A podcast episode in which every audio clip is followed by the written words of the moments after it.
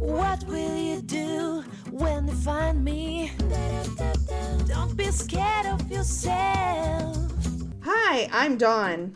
And I'm Ashlea. We would like to welcome you to the Work It, You Are Worth It podcast. Where two friends sit around and talk about healing, growth, and healthy relationships. Hey, Ashlea. Hey, Dawn, how are you? I am great. How about you? I'm doing pretty good this week. Good. Good. Um, so this week we're going to talk about control patterns. Last week or last few weeks we've been dealing with um, what denial, low self-esteem, compliance. Um, I've had some. I've heard some great feedback on them. People are loving them. They love the fact that we're walking through um, these patterns and presenting different ways to kind of look at them and allowing others to think think about them from a different from a different point of view. Um, I know for me, when we start when I started out with the patterns, right, it was I could there was a few, you know, there was not a few, there was quite a few, but that I could blatantly see this is something I did. But there was some I'm like, oh, I don't do that. And until I like having conversations about the characteristics and having conversations about what each of these could represent and mean and look hearing different um, people's different points of view on them is when i started um, being like oh okay i can see myself in that one Yeah, definitely. I know, especially the control patterns for me. When when I first started this and the first time I went over these control patterns, I remember thinking, I'm not controlling. I'm not controlling. This none of this can be me. I am not at all. And the first time I went through it, I was like, okay, maybe about half. And then the second time I went through it with just more growth and more education about what it is and what it can look like, there were okay, maybe three quarters or most of them. And then I went through it a third time and even more applied. Um, so we'll see what happens this time. right you know i've told you that control like i used to wear control as a badge of honor like right i'm like i would be like i know i'm in control i got this like i would be very proud and it was really funny when i did these characteristics i didn't see myself in these control patterns because to me control was having everything in order having my shit together just being all over everything there was a, there's a lot in here that aren't so blatantly what I thought control was. right? Like even this first one. I didn't I never considered so the first one is codependents often believe people are incapable of taking care of themselves. And I did not. The first time I read that, I was like, how is that controlling? If someone can't do it, they can't do it. I'm just trying to help them and teach them. I'm not being controlling. I felt the same way. Like I didn't see this one as controlling either.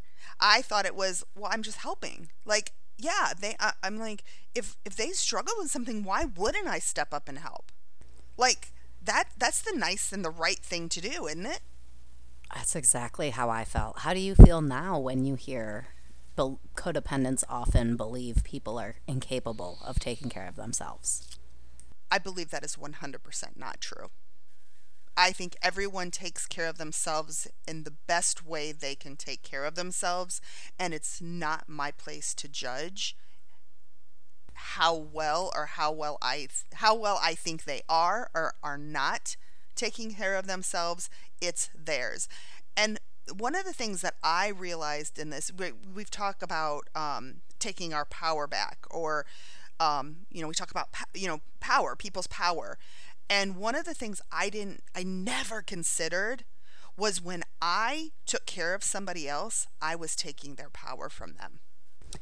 Well, so, but what about?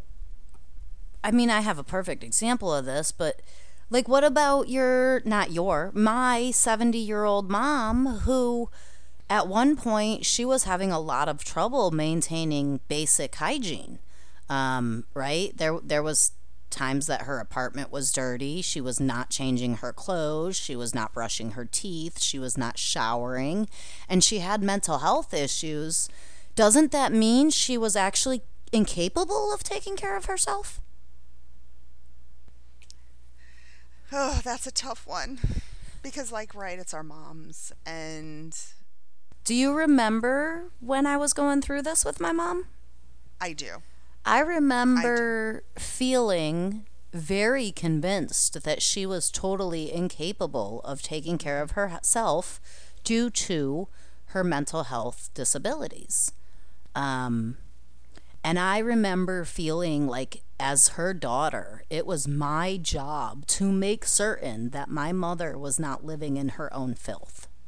I contr- I gosh, I got angry. I was sad. I called adult protective services. I called my father. I called my stepfather. I called my brother. I called my sister. And now my father and my stepfather are right around the same age as my mother, right? So in all of that believing she was incapable of herself taking care of herself and taking that responsibility on myself i couldn't hear what anybody was telling me Yeah. like my, i remember my dad saying to me ashlea she is not a hundred years old and physically incapable. If she chooses to live that way you have to let her. And i remember refusing to agree with him. You know, I it's funny you you know kind of this because I where I do remember this conversation. I remember the day you called me and were telling me all about it, and you know you were that you know my they're not my siblings aren't going to do anything, and if it's gonna if anybody's you know she's not going to listen to me, she's going to have to listen to I think you said your brother and all of this, right? And I remember this. But one of the things that I think is really interesting, and I struggle with my mom in that aspect, where my mom thinks she's a 100 years old and she's not. And what I have to remind myself is that with what you know what your uh, either your stepdad or your dad said about she's not 100 years old. If she if they whoever it is is okay living in that living with whatever situation they're in, that's theirs. They get to live it. I just know that I don't want to live that way. Well, what about the drug addicted child who's 25 years old and living on the streets and robbing people and gonna end up dead if I don't do something? Isn't it my job to get them into rehab and get them clean and like aren't they incapable of taking care of themselves? No, they are. And it's but it's not your like it's not that the the the other person's job, right? My job was not to be a mother. And this is something that I have to I've personally had to kind of wrap my head around. And I I don't have these issues with my children, but my job was not to be a mom. My job was not being a mom. Right? My job is not to take care of anyone. I think My job my job is an accountant. Right. Yes, that's huge. And my job is to take care of me. My job is myself. Exactly. Right, that's the job I need to worry about. And I think the important thing with these words that we're using, because words are so important, is it's not that they are incapable of taking care of themselves. Even a drug addict who is barely getting by and may die if they keep doing what they're doing is fully capable of choosing a different path. And it goes back to the power part of it for me, right? If I am constantly trying to control my addicted child, they are never going to find their own self worth, their own power, their own value in getting themselves out of that situation. And I think, right, I, you know, I've t- t- heard a lot of moms and parents say, right, I was, I would do this and I would do this and I would do this and then I would do all this stuff and I'd spend all this money getting them into rehab. They'd come out and they'd go back, right back to it. Yep. Nobody can do anything they don't want to do. It's not going to work. And I think that's where the in recovery portion of this comes in, right? Because in recovery, I realize that with rare exception, other adults are capable of managing their own lives. So, what would be the rare exceptions? Physical disability, right? Someone who Yes. is in a wheelchair and needs help getting dressed. Um, someone who has a feeding tube and needs help getting the food put in. I, paraplegic, uh, highly physically disabled.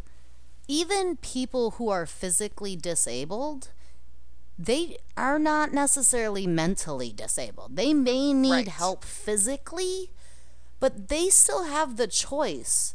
Just because someone is a paraplegic doesn't mean that they can't be an alcoholic if they choose to. And it's not my job to make them be sober, even if I am their whatever partner, spouse, parent of adult child, sibling, whatever. So, when is the right time to get into vol- get involved with helping someone take care of themselves? We'll get to that because, right, that's the third one, I think. I think that jumps into our third pattern to do that. Okay. So, before we do that, though, let's talk about the second pattern. Um, codependents often attempt to convince others what to think, do, or feel. I was good at that. I'm- I was very good at that. um, I still can be good at that. Like that is something I actively have to work on with Dylan. Um, I'm getting better, right? I keep my mouth shut. I listen. I don't. I try not to criticize or offer advice. I let him navigate it and figure it out. Um, but it takes work, and I, I I with my children, I like there is that mentality of I am I'm their mom, so I'm I'm I'm going to put air quotes around smarter, better because I've been there, done that. I've lived more life. There's shit I know they don't know. That's that is a fact. But one of the things for me is figuring life out helped me learn how to live life. And I think that's one of the things I'm trying to remember with Dylan is let him figure it out. He will ask me if he needs help. And it's letting him ask me because that is him taking his power back. It's allowing him to have his own power and figure out what he needs and doesn't need. And that's what life is about. You know, most of the time that I attempt to convince others what to think, do, or feel, I don't even realize that I'm doing it. Um, usually, it happens when I care a great deal about the outcome, the person, the situation, or I think it's going to impact my life. Then I will um, without even realizing it, right? I, I used to do this a lot with Nick. I would attempt to convince him to talk to me. I would try to convince him to, quote unquote, let me in. Um, it, it, and the reason for doing that was because I cared about the outcome. So before I even realized that I was trying to convince him to talk to me or to share some story or thought with me, I was already in the midst of it because my anxiety wouldn't let me walk away from it. And now in in recovery, I can accept the thoughts, choices and feelings of others even though I may not be comfortable with them. So right, I can I can accept that he does not want to talk about this or that, even if I don't like it. I can accept that my mom does not want to change her clothes, not now, but many, many years ago, even if I don't like it.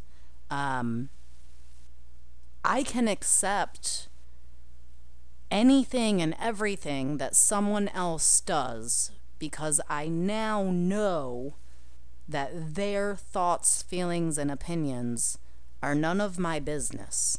even How did- if it's going to impact me. How did you get to that point? Like what kind what did the work look like to get to that point?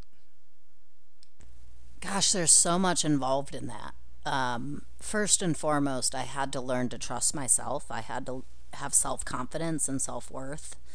Um, and then I had to learn to trust my higher power, and I had to learn to believe that my higher power loved everyone else just as much as I loved me. They as it loves me. Therefore, they are on the road that they need to be. They are doing what they need to in their life. Um, and then I had to learn to trust others. I had to learn to trust that they are fully knowledgeable about what is best for them and what they need to go through in order to take the next steps in life to get where they want to go. You said something I I'm want to I want you to elaborate on it. The, one of the first things you said was how how you did that was you had to look at your own self-worth. Well, wait a minute. How is it how we're talking about other people, like convincing other people. How why does that have to do with your self-worth?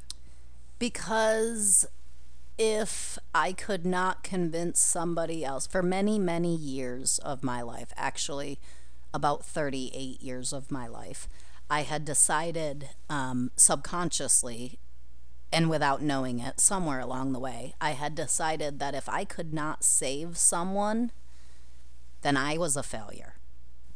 If I could not help the person I love, then I did not love them enough because when we love someone, our job is to fix them. Unfortunately, you can't fix someone because they're not broken, and you can't possibly love someone if you think they're broken. You love what you think they are. Yeah. Okay. Interesting. Okay. Okay. So, one of the things for me is in both my marriages, I controlled the bills. Both my husbands were expected, I expected, to just put their checks in the the the, the bank account and I took care of it all.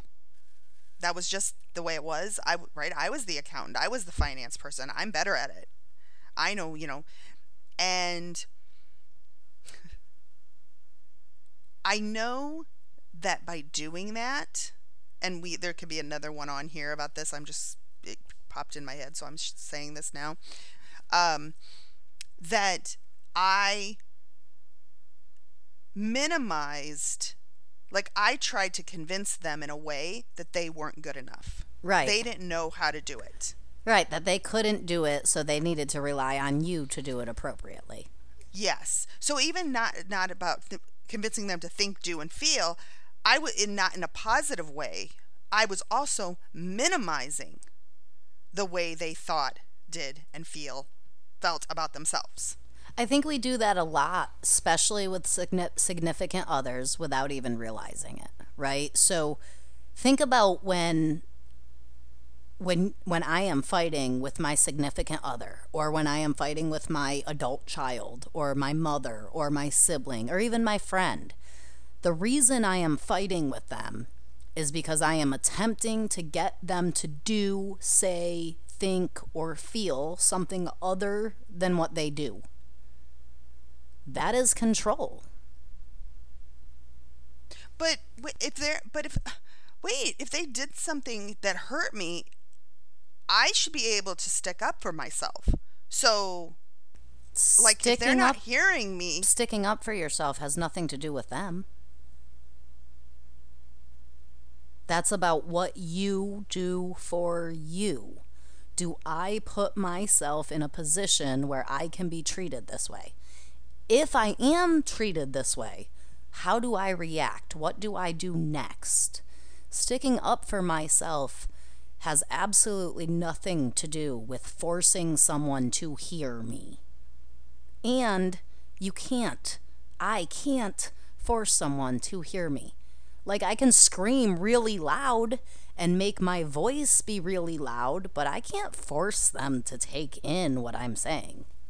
I don't know about you, but I have kids and they could be standing right in front of me going, Mom, Mom, Mom, and I don't hear them. Yeah.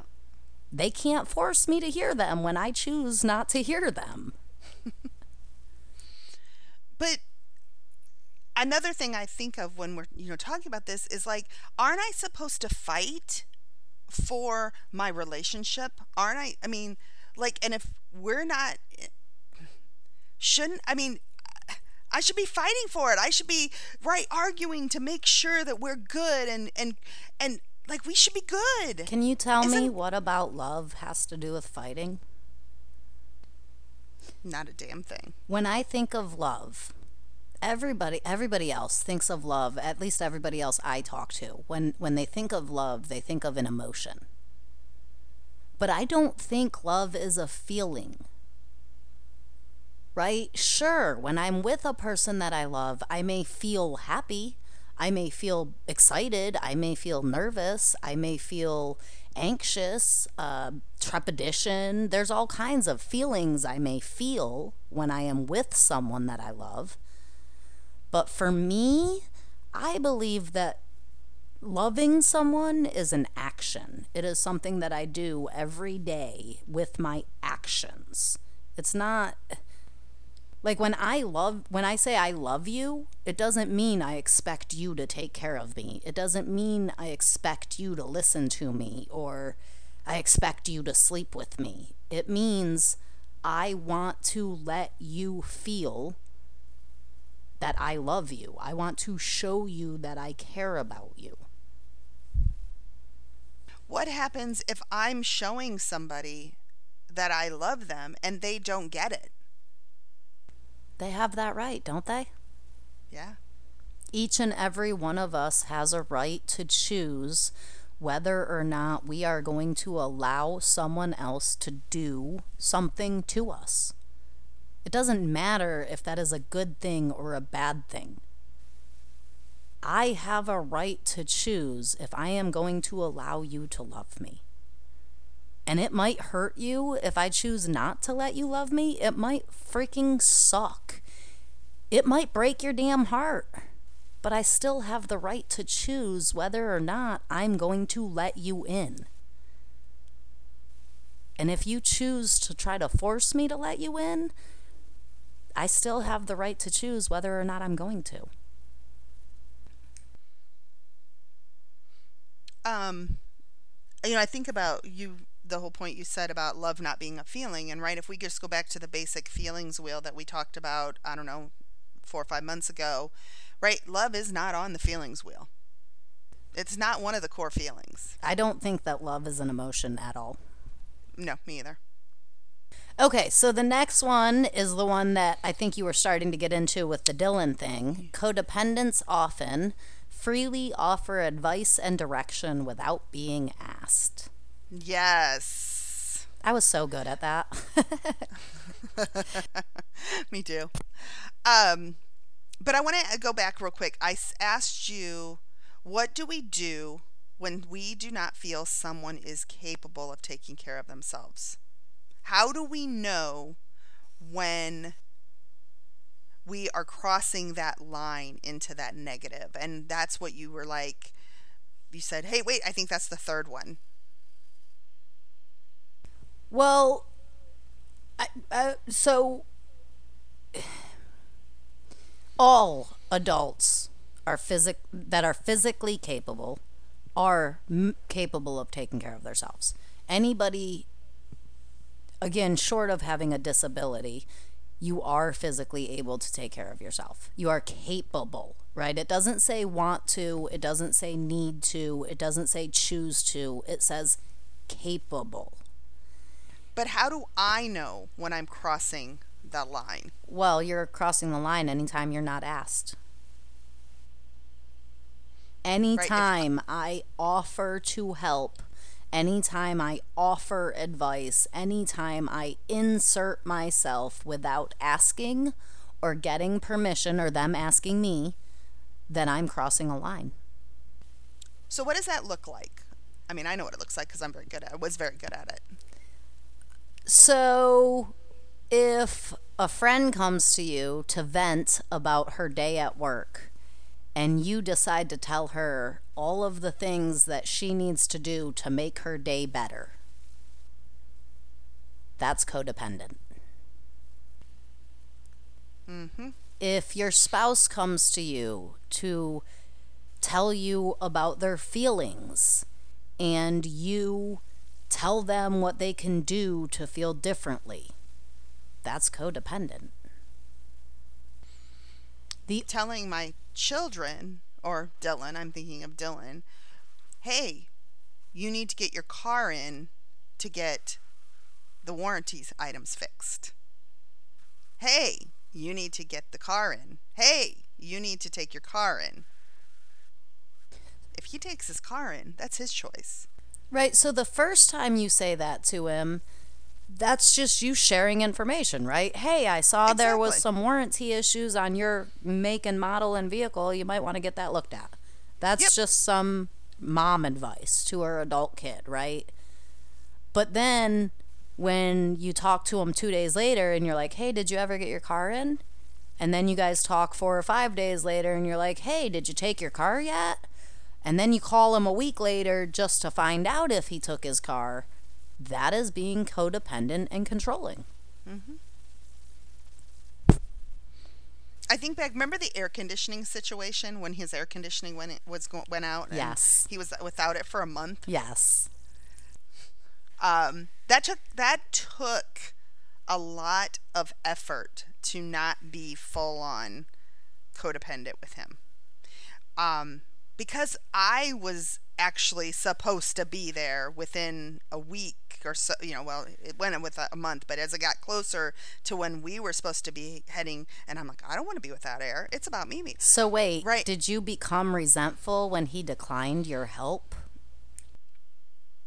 For a flash, probably in the in like in the beginning. That's the next But- codependence often. You know that, right? Oh, it is. Yeah. Good, good transition. Good transition. Sorry. I did for a flash. Like, right, there was just this. Oh, I can like I'm can be very effective, right? I can be oh, and but then I'm like, nope. If he's okay with it, and he's okay with the, the kitties being in it and all of that, then that's fine. The only thing I got then, you know, the only thing I could choose in that fact in that situation was, do I go to Texas? Do I not go to Texas? You don't have air. I don't have to go to Texas. You have air, I air, I can go to Texas. Had nothing to do with him. It was all about me.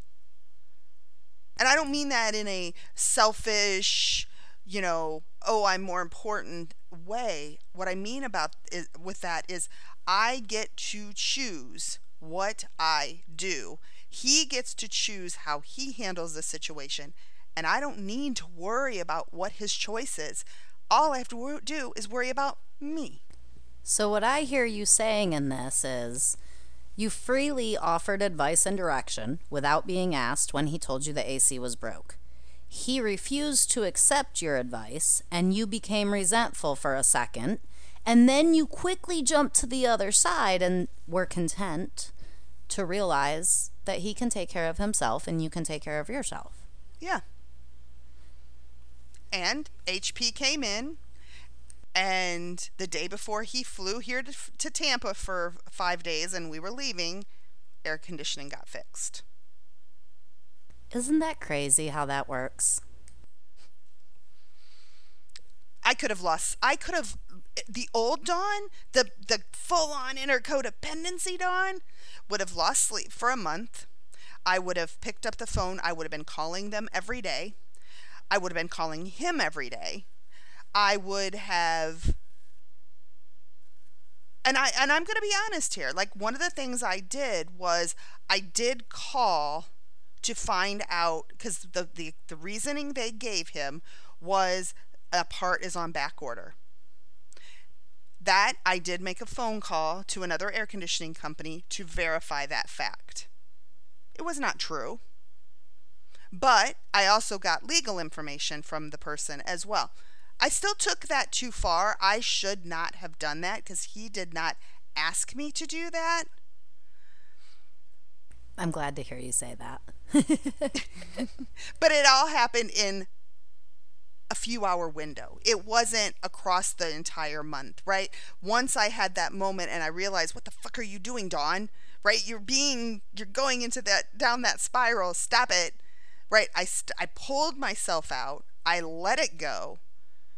Right? That doesn't mean I didn't have conversations about it with you or, right? And it wasn't about conversations about, Dylan did this and da da da.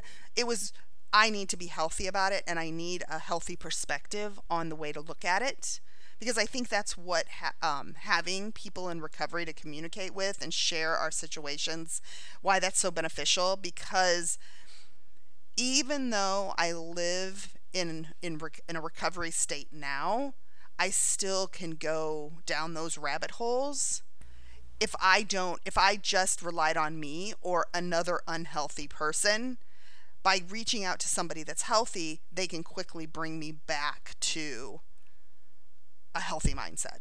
And I think that's why so often you'll hear people in recovery, whether it be uh, substance recovery or mental health recovery, you will hear people say that the phone weighs a thousand pounds.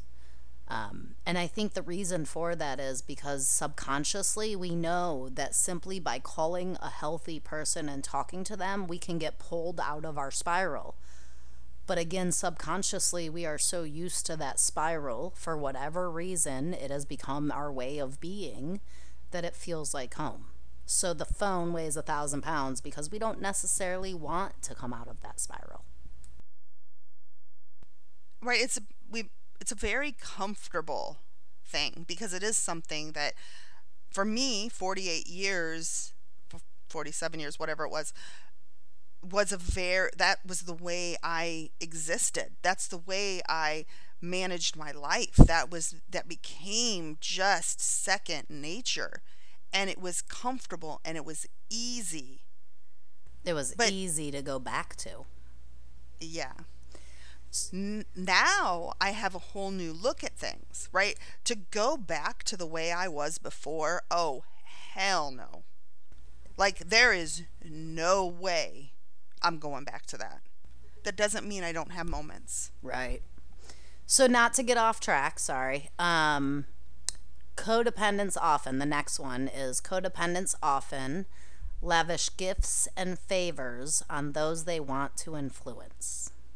Oh lord. You know, I didn't think I did this. I never, right up until even before, even the last time we read this, I did not. This was one of those patterns that I used to always say, nope, I don't do that. I don't lavish gifts or favors on people I want to influence. I don't. Now I can say I do, but it's not gifts and favors, it's emotional connection. I am the person that knows every single person at work's name. I am the person that every person at work knows if they stop me, I will have a personal conversation with them. I use my emotional connection to people to be able to determine uh, what they need in the moment so that I can be favored by them.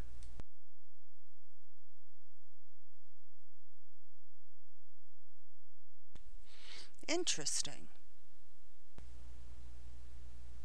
Right? So, I mean, think about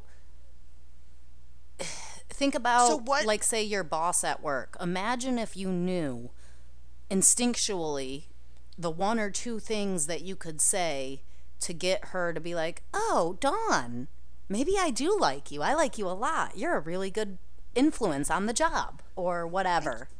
Thank you for answering my question because I was actually going to say well, wait a minute, what's your intention behind that? Because that's what it's about. It's about you. What is your intention? What were you looking, what are you looking to get from it? To be liked, to be wanted, to be to, for people to think that I am a good person, I am a respected person, I am a caring person, an empath- empathetic person. It is literally about trying to get people to like me and to think about me in a different way. I one of the things that pops in my head, and we've talked about this in a couple of podcasts, was um, the whole pay it forward thing in the drive-through. And if I'm in a in the drive-through and I decide to pay for somebody's coffee or buy their breakfast, whatever it whatever it is. And I immediately pick up the phone and call you and say, "Ashlea, guess what I did?" Like I just I just felt I felt moved to do this and I wanted my intention behind that is to get you to think I'm a good person instead of me knowing I'm a good person. Yes. Because right? And I think that's that has been I have lavished gifts and favors on those I want to influence to buy their love. Buy their attention. Because I did not feel that I was enough just being me. See, and uh, I do the exact same thing. It's literally the exact same thing, except that I don't spend cash to buy the gift.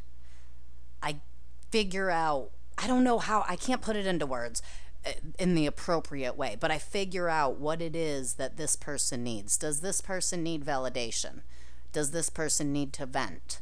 Does this person need to be respected? Does this person need to be feel like an alpha? Like I figure out what that person needs and then I give them that so that they will think a certain thing about me. I have always found and I have like I want people to always be happy. I want the other person to be happy because if they're happy, I succeeded. I am worth something. I am good at something. And so I would wouldn't say no. They ask for something or they didn't ask for something. I anticipated what they needed.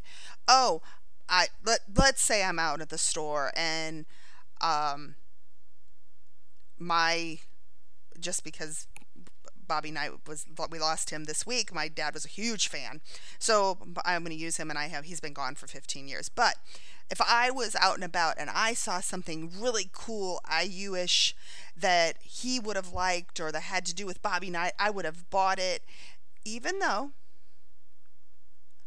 it might have made me not be able to pay a bill. It made me have to lack something that I needed. I would have done it. I've done it with husbands, I've done it with boyfriends, I've done it with my children, I've done it with. Eh, I, I guess that's pretty much it. I Everybody. keep going. Everybody. Yeah. So, but what does that look like in the recovery side now?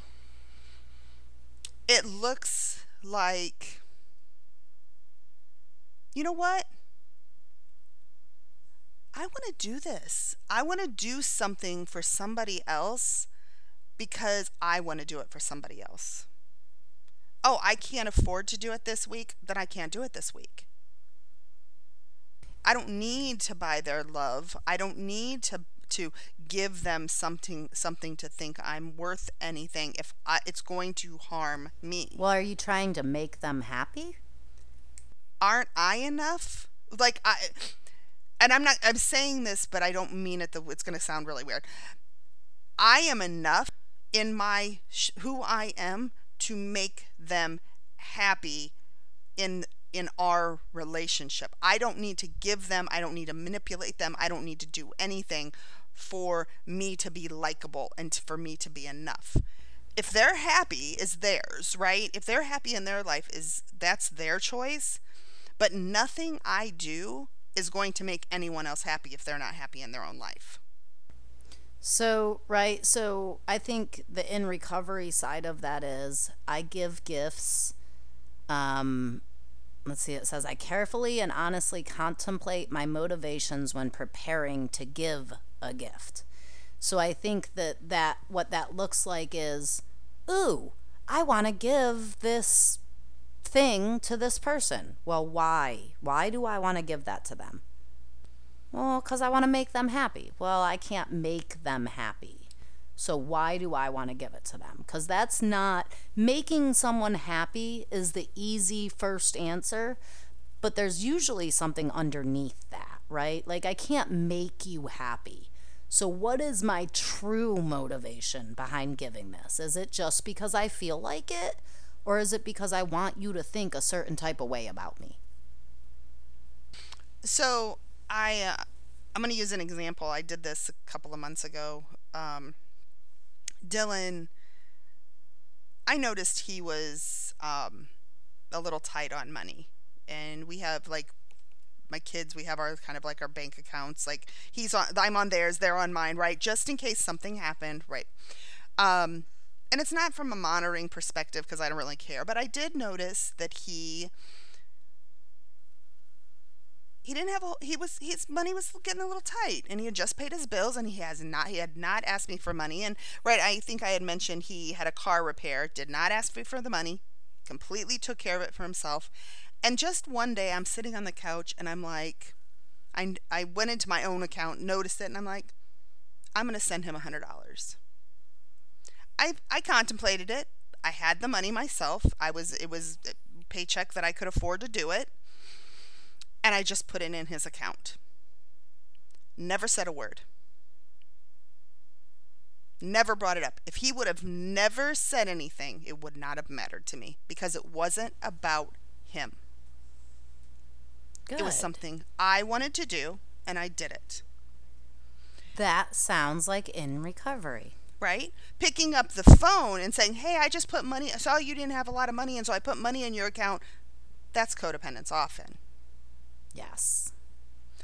It went a week before he realized I had put money in there. Wow. I didn't even think about it. Honestly, I had forgotten about it. And So you weren't doing it for him to be like, "Oh, thanks, mom. I really appreciate it." nope. It was all about something I wanted to do and I knew it would help him.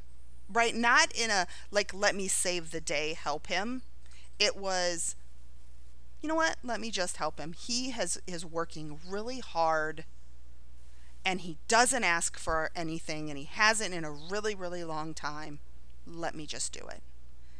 And then I got a call a week later and he's like, "I just noticed you put money in my mo- my account. Thank you so much." That helped me so much because in his head he had to really really watch. And then all of a Right. sudden, right? And it and I was like, "You're welcome." Right? I didn't give him I noticed your bank account was getting low and I noticed and uh, you should this and you should that. I was just like, "You're welcome." Nice.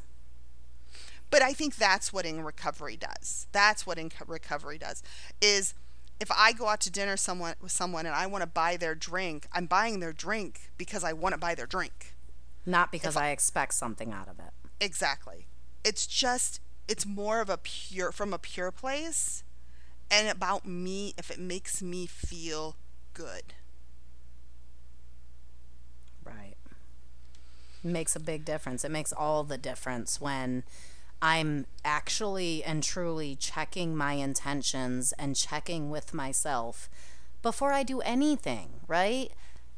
I mean, I almost feel like this leads into the next one because this is something that I never used to do. Um, is to check in with myself. So codependents often use sexual attention to gain approval and acceptance.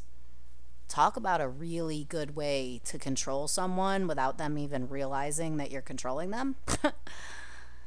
um, Uh, we talked a couple of like was it last week, the week before, and um, for me this is a this is is one. Um, just you know, I signed up to this podcast to be completely authentic and honest, and sexual attention. Um, it was my weapon of choice. Very good at it. and a very Right. effective weapon that too. Yes, it is. Right? Oh, I run into I I interact with um anyone, right? Male or female, did not matter. I could flirt. I could wear a low top, cut top. I could wear a short skirt. I could rub up just the right way, touch the right way, put my hand on your leg, put my hand on your arm, right? Anything. Anything. Even in a committed relationship, I used sexual attention to gain approval and acceptance. Oh, heck yes. I mean, like, me and Nick could have had a horrible week where we didn't even talk, we didn't kiss, and I was missing him and I was lonely and I just didn't want to fight anymore.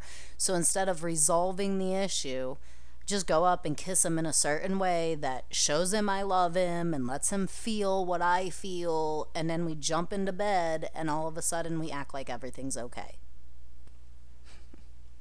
Yep. And I'm sure, right? I'm not sure. For him, it could have been a true makeup, right? Like we're letting all of this go and now we're moving on. But for me, it was in this moment, I need attention. I need to feel love. So I'm going to use sex to get to where I feel a connection. I think for me, dressing provocatively is a big part of how I have done this, right? Um, oh, absolutely. um, God bless me well on the upper half of my body. So I oh, low cut shirt, it always had to be hang like they had to be out. They had to be showing. Like right, the more push up I could get, the better. And the thing what I didn't realize was I was getting negative attention rather than getting positive attention. And I said, you know, I I have slept with men first date because it was easy to lock in a relationship then. Oh, right. It it worked and I God, that sounds so fucked up, but it worked. My my first husband, second date. First husband, first date. Serious boyfriend number one, first date. The most recent guy, not you know, not the one I the most recent, the one that brought me to CoDA, first date. It was what I it was what I knew. It was the it was the thing that I could use to get what I wanted because I just wanted to be loved. Anytime that I feel, and I'm going to use current because even still, like I've caught myself I dress a certain way to work yesterday because I was feeling a certain way, or. Uh-huh make certain jokes because you're feeling a certain way, right? If I'm having a bad day where I'm feeling low self worth, then I'll go into work and I work in a warehouse, right? So I'll go into work with the guys and I'll make a couple of that's what she said jokes. And all of a sudden they're all laughing and talking, and now I've got attention and I'm not feeling so bad about myself. Right. But, instead of. Go ahead, instead of embracing and celebrating my sexual my sexuality that I am my as evidence of my health and wholeness. I do not use it to gain the approval of others. So, is it okay to embrace your sexuality? Oh, absolutely. As long as it has nothing to do with gaining something from someone else. So, you mean I could wear a low cut top that I feel beautiful in and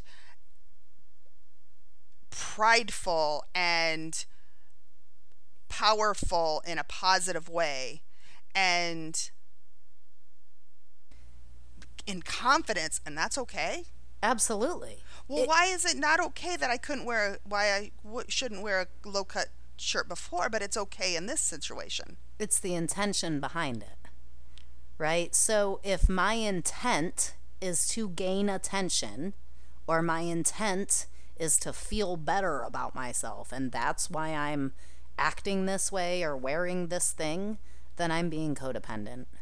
But if my intent is because I want to, because I genuinely like it and I genuinely feel good in it or when I do it, that's a whole that's that's healthy, right? It's not about what I'm wearing or what I'm doing. It's about why I'm doing it, what I feel and think on the inside when I'm doing these things. I um and this is kind of off the sexual attention, but I want to b- bring it up really quick because it is very much along the same lines of intention.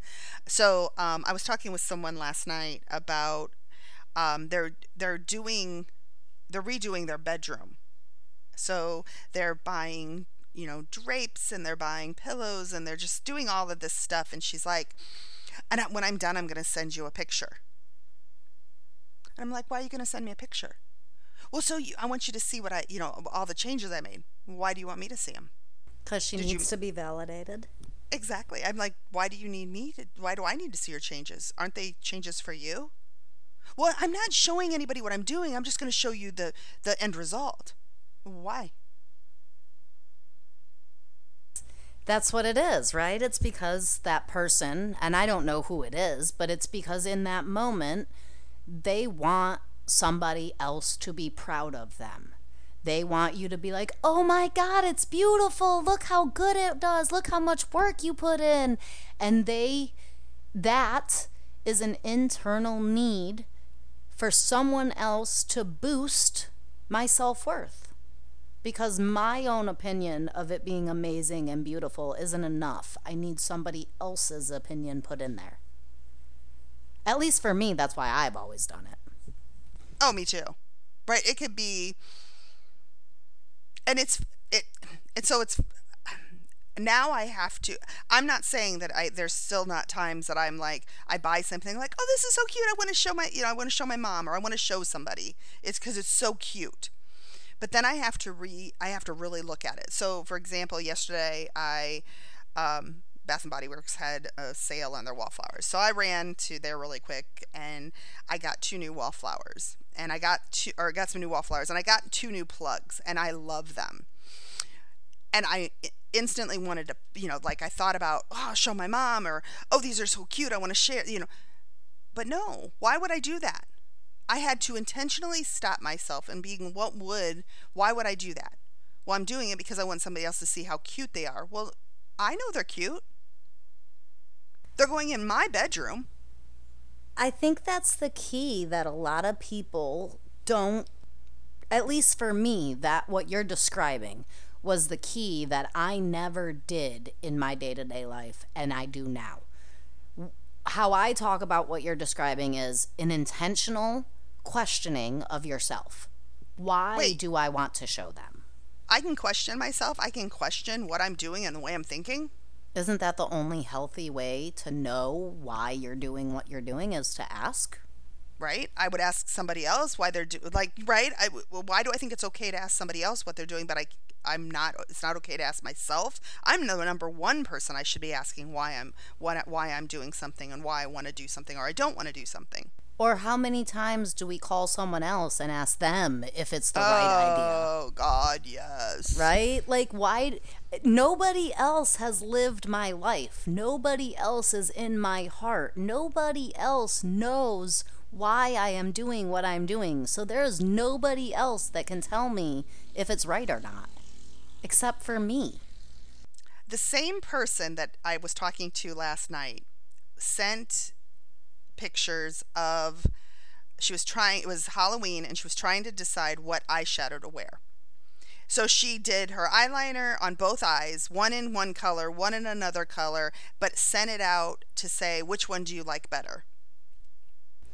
So again, I'm going to say I don't know who you're talking about, so I apologize if I hurt someone's feelings in saying this. That is not my intention. My intention behind this is to help. Um, and that person does not have enough self worth to trust their own opinion on whether or not the left eye or the right eye looks better. Yep. So my response immediately was, which one do you like? Well, and then a few minutes later, I get another. We get an. Uh, I get another picture, and it's of which top should I wear based on the eyeshadow. Which top do you? And I'm like, which shirt do you like? Do you know the thing that helped me the most in my recovery with you as my sponsor? What? When I would send you a text or, or something and ask, What should I do? And you wouldn't say anything.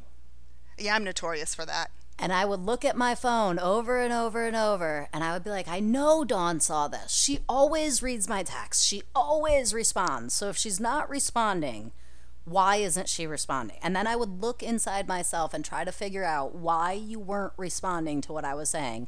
And every single time I was able to say, because I know the answer. Mm-hmm.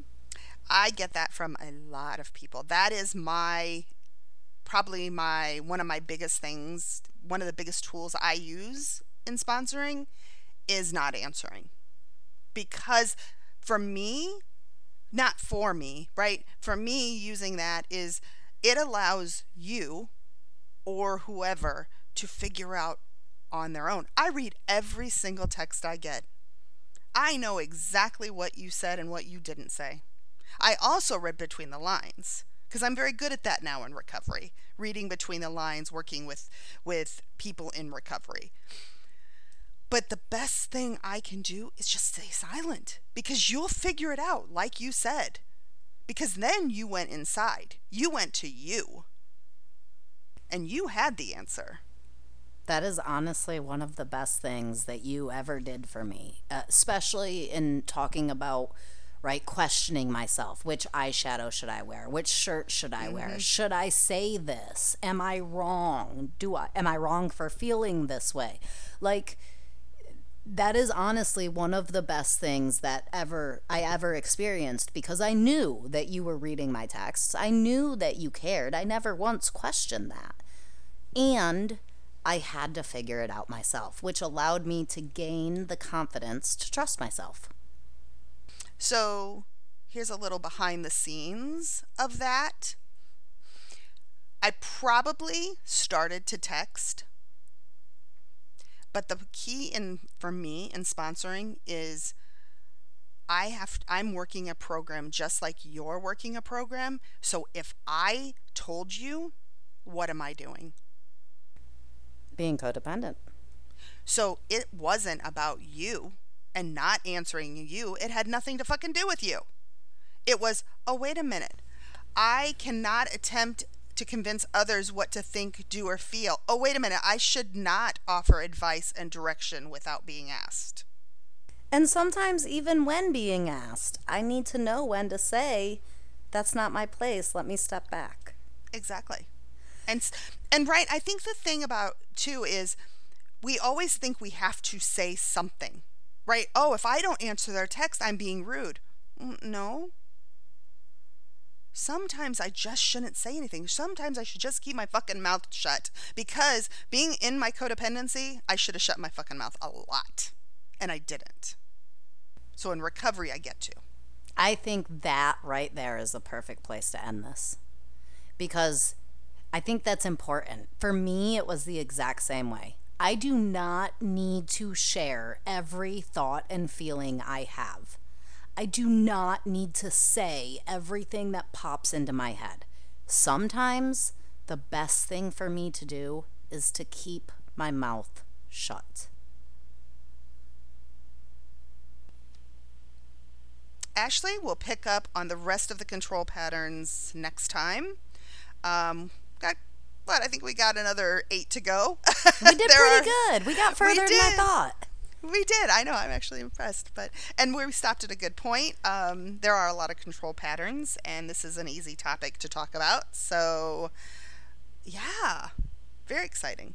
Thank you so much for another amazing hour, Dawn. And Thank everyone, listeners, I hope you've enjoyed it. Um, everybody have a great week. Have a great week. Bye. We would like to thank you for joining us on this journey of self discovery. Visit the Work It website at workitYouAreWorthIt.com to submit your questions and topics for future episodes. And remember, work it because you are worth it.